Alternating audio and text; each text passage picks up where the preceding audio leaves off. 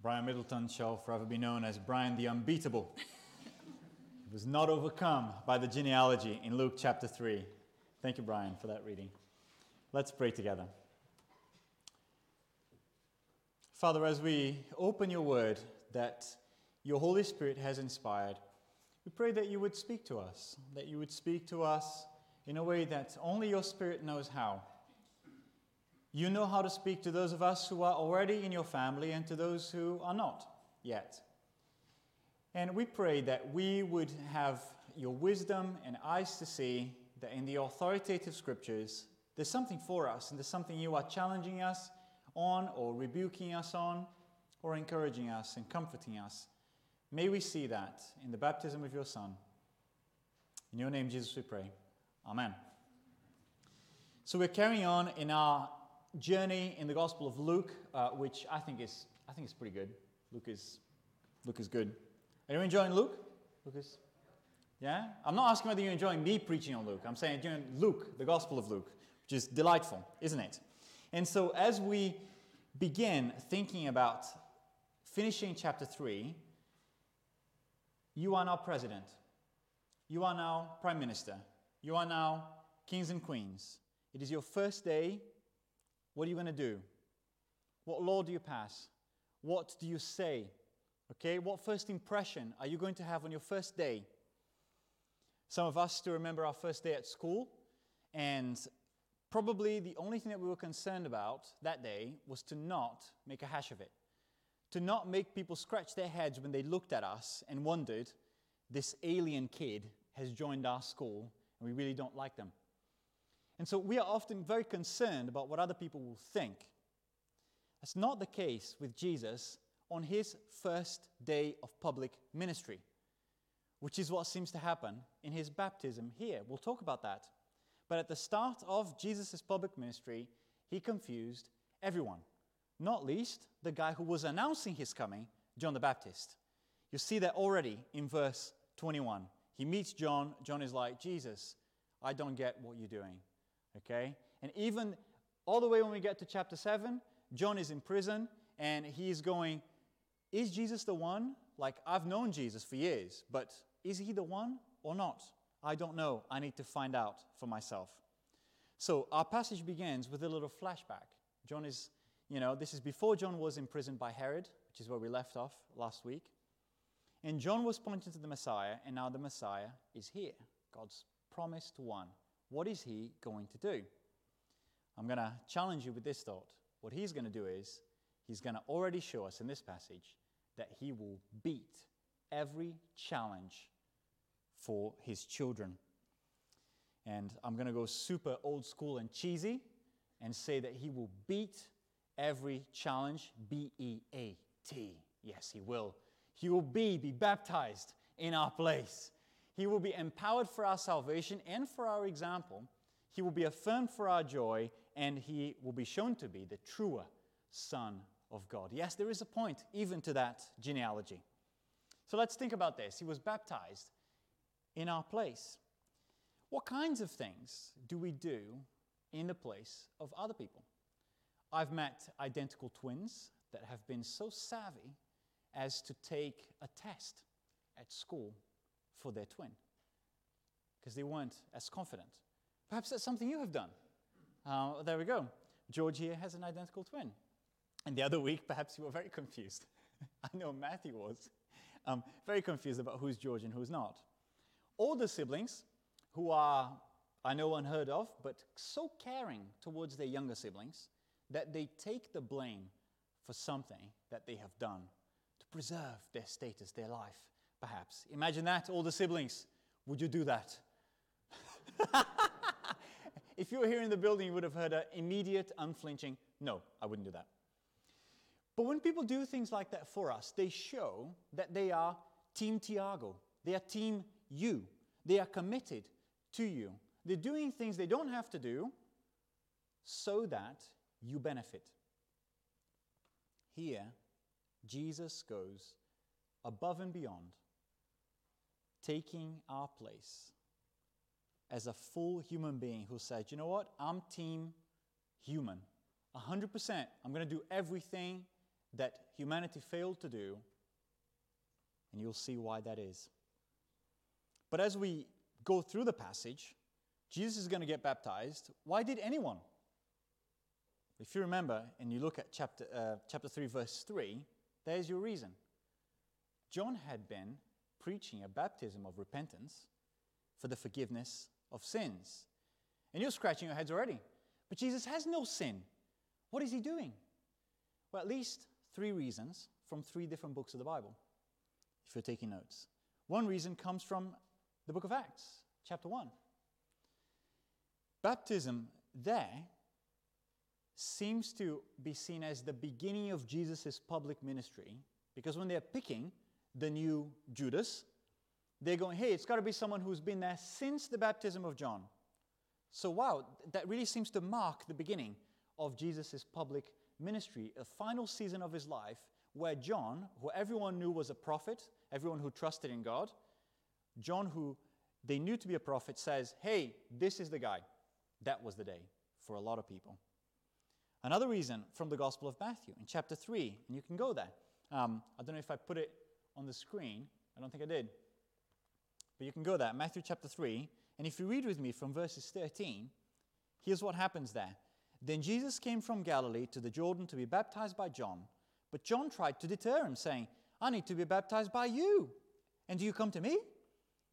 Jesus replied, Let it be so now. It is proper for us to do this to fulfill all righteousness. Then John baptized Jesus. He fulfills all righteousness because you and I may have read the rest of the New Testament and we know that Jesus fulfill all, fulfills all righteousness because he clothes us, his children, in his righteousness.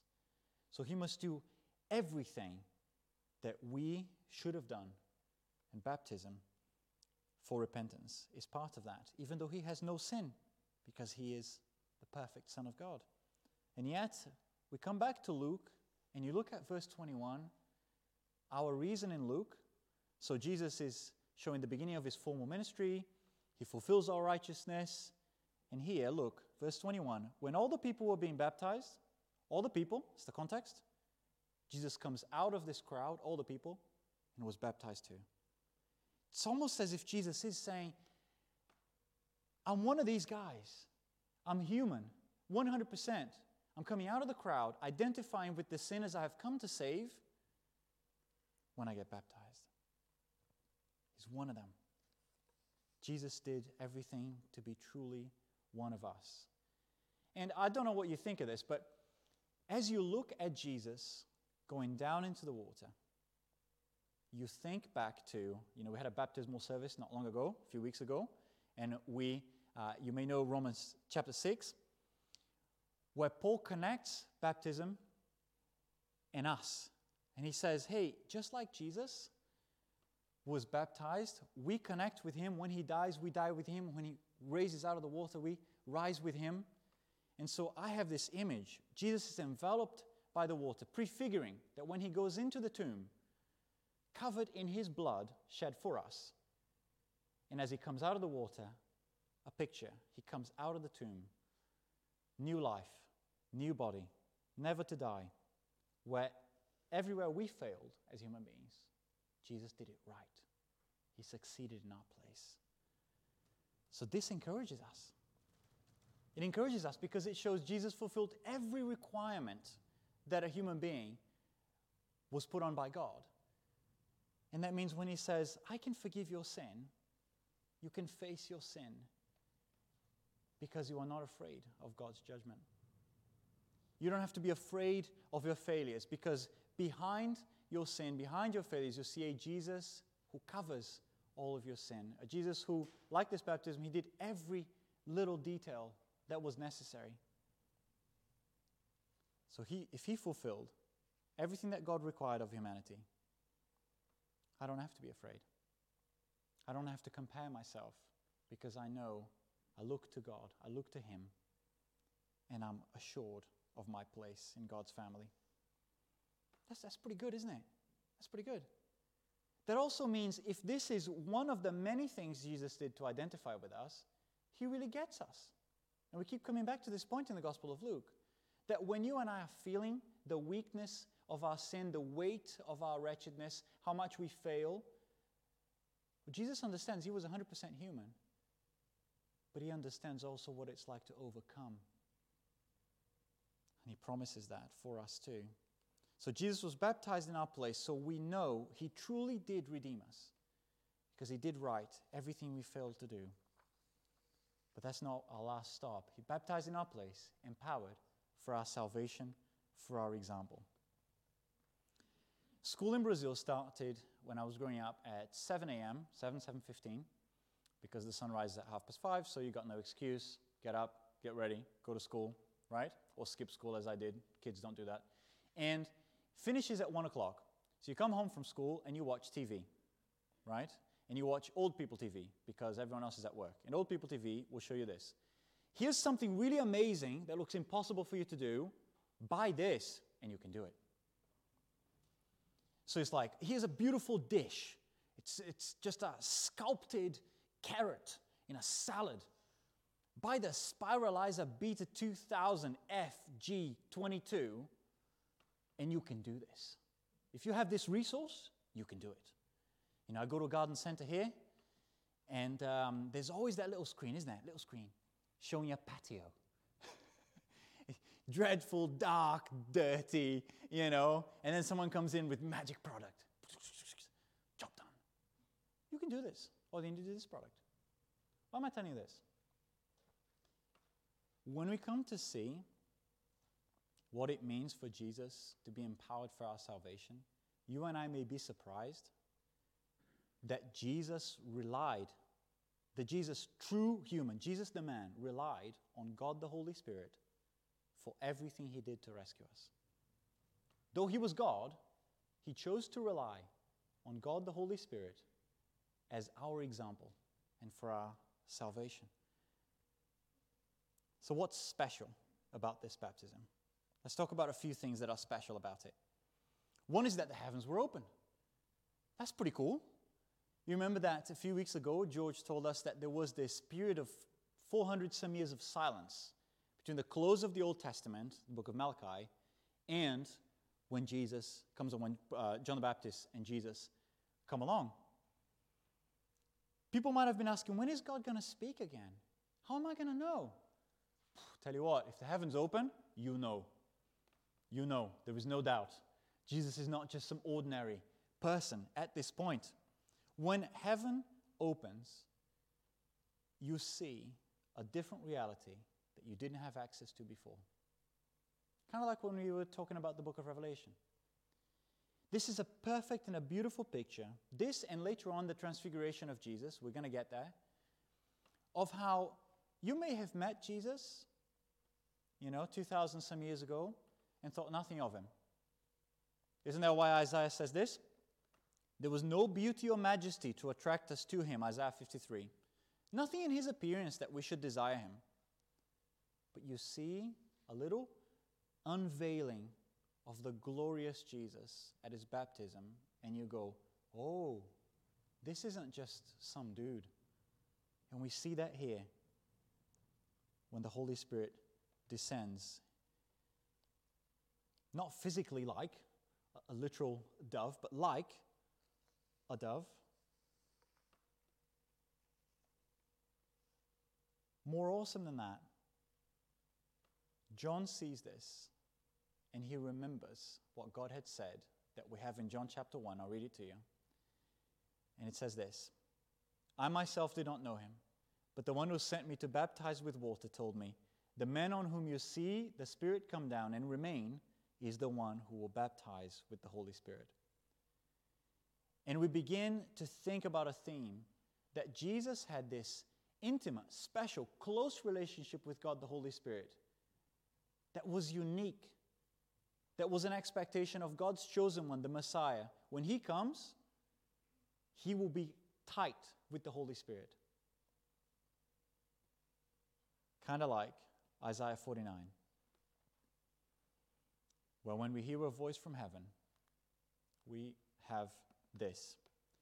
Isaiah 49 says, He said to me, You are my servant, Israel, in whom I will display my splendor.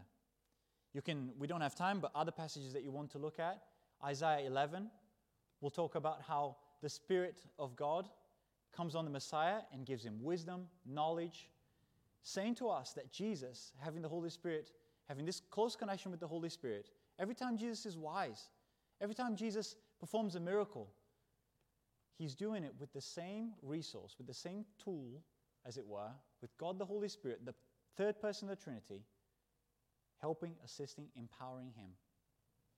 That's an encouragement to us because Jesus invites us to rely, to trust on God the Holy Spirit as his children. It's through the work of the Spirit in us. That's why this also encourages us.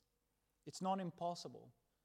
And if you were to look at the religions of the world, you would think it's impossible to get nearer to God because we're so broken and messed up. And yet, Jesus, who draws on the strength of God the Holy Spirit, as a man, though he is God, as a man, is exemplifying for you and for me, if you are a child of God, come near to God in the same way by God the Holy Spirit. I was talking to George earlier this week about this, and he pointed out that there is this scene when you come to um, this movie, The Darkest Hour, and Darkest Hour, and you've got Gary Oldman acting, um, you know, Winston Churchill, and it's fan- how many of you guys have seen this movie? That's like most of you, brilliant. In the underground scene, right? He's going, okay, do we do we even cogitate the possibility of peace with Hitler or not? And he's there with the British people, and he says, You, the British people, what is your mood? And they say, Confidence, confidence, confidence. If the worst came to pass, he says, and the enemy, the enemy were to appear on these streets above, what will you do? And they say, We'll fight. By any means necessary. One lady says, With my broom handle. I'm like, Wow. And the Winston Churchill, who was a bit sad, then asks, What would you say to peace with Hitler? Never! And there's just an echo of never, never, never, never. Little kid in the corner here, never. And he leaves that underground station, heartened, encouraged to do what is right. Jesus here, unlike us, doesn't rely on the voices of other human beings to encourage, to hearten him. God the Holy Spirit is enough. God the Holy Spirit sustains, encourages the children of God. That is the same voice that we listen to if we are God's children because He lives in us. That's the same voice we listen to when we open the Bible that He inspired, like we're doing tonight, so that He can speak with us. Jesus was strengthened even as He prayed, as we're going to find throughout the gospel. And for us, children of God, Romans chapter 8, even as we pray with inexpressible groans that the Holy Spirit translates before the throne of God, we have confidence that we have closeness with Him. And so we would only neglect these ways that God strengthens us for obedience to Him at our own danger and peril. So, this half term, kids, don't just let it be a time where you just do whatever you want, because it's easy for me to do that and forget to engage with God, to read His Word, to pray, to be surrounded by other people that are sharing God with you. It should never be awkward for us. To be God's means of grace for each other, the Holy Spirit can use us to speak to one another, as we find in the rest of the scriptures. Don't miss out on the love of God. And so, here, in this beautiful picture of the Trinity, Father, Son, and Holy Spirit, we see that Jesus was empowered by God the Holy Spirit to accomplish our salvation and to show us this is what we should have been like true, full humans. And now we follow in his footsteps if we are already his children. So, baptized in our place, empowered by the Spirit, affirmed by the Father for our joy. I love how much love there is in this little passage. Size of nothing, this passage, isn't it? God has always loved his creatures. We're going to come up on a genealogy, right, that ends with Adam. And God loved Adam. From his creation, created man and woman, called them very good. He wouldn't have been talking to them in the cool of the day if he didn't love them. Even after God's creation departed from him, human beings, he would still say, Hosea chapter 11, when Israel was a child, I loved him, and out of Egypt I called my son. God loved Adam, God loved Israel. Loved Adam and Eve, loved Israel. The Father loves Jesus, the man, the incarnate. When he says, verse 22, a voice came from heaven You are my Son, whom I love. With you I am well pleased. Putting together Psalm 2, that reads, Hey, I will proclaim the Lord's decree. He said to me, You are my Son. Today I have become your Father. Uh, Isaiah 42 Here is my servant whom I uphold, my chosen one in whom I delight. In the one in whom God delights, he puts his spirit, and he's going to bring justice to the nations. He's a son like no other son, having a throne like no other king. This is the son. Get this picture in your mind, you'll see why. God delights in him, and as part of his delighting in him, gives him his spirit. Jesus comes later in the Gospel of Luke and reads Isaiah 61, and he says, This is all about me what he does by the Spirit of God. In that note, the Father loved Adam, the Father loved Israel, the Father loved Jesus, the Father invites us into this love here that we find in this passage. Are you ever jealous of love when you see it in its various forms?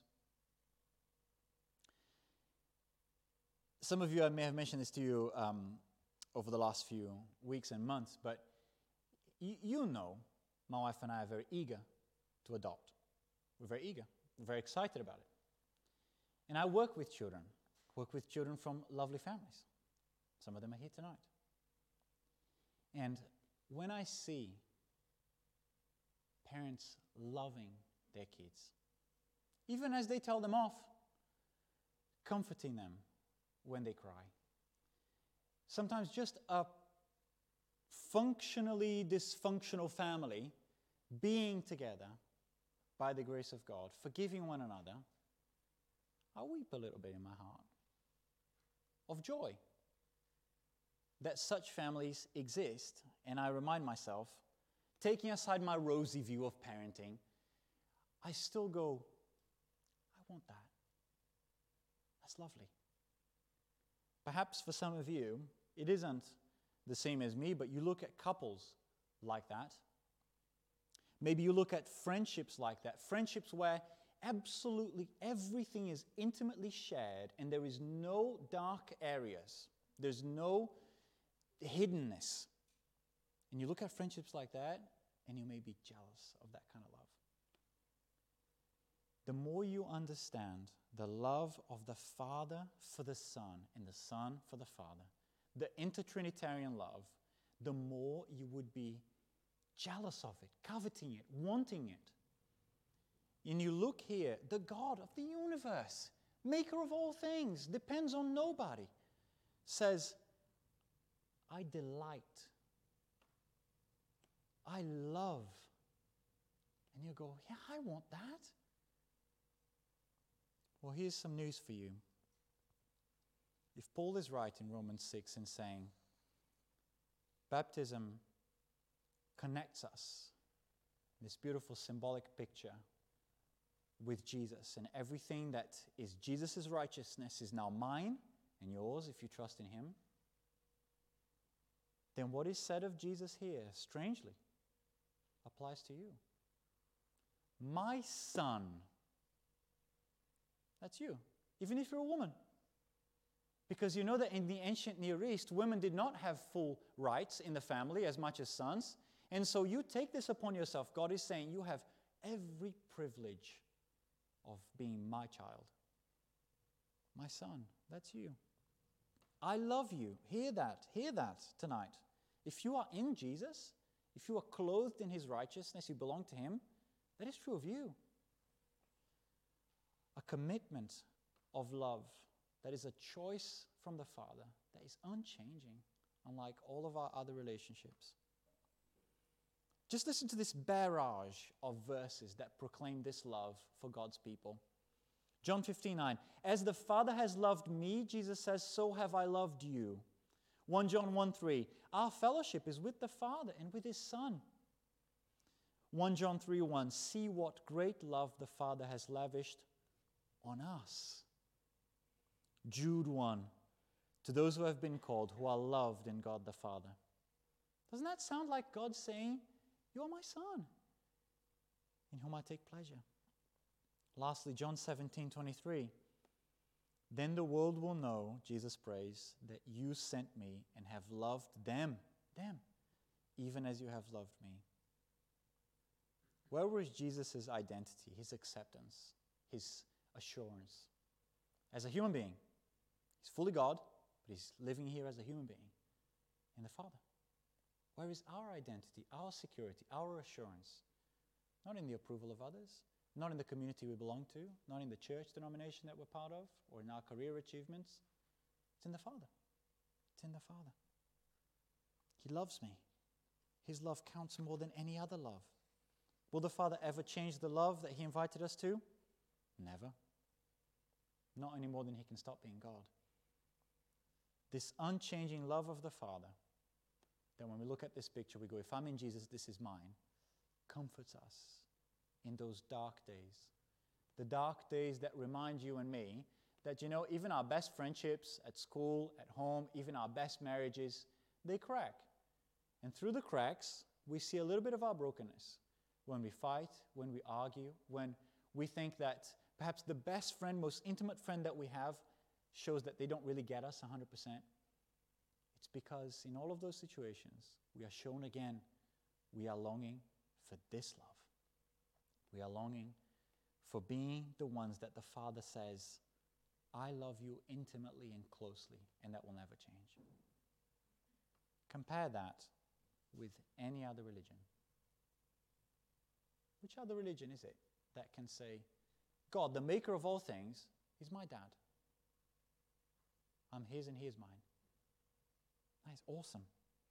So he's affirmed by the Father for our joy because we're invited into this Trinitarian love.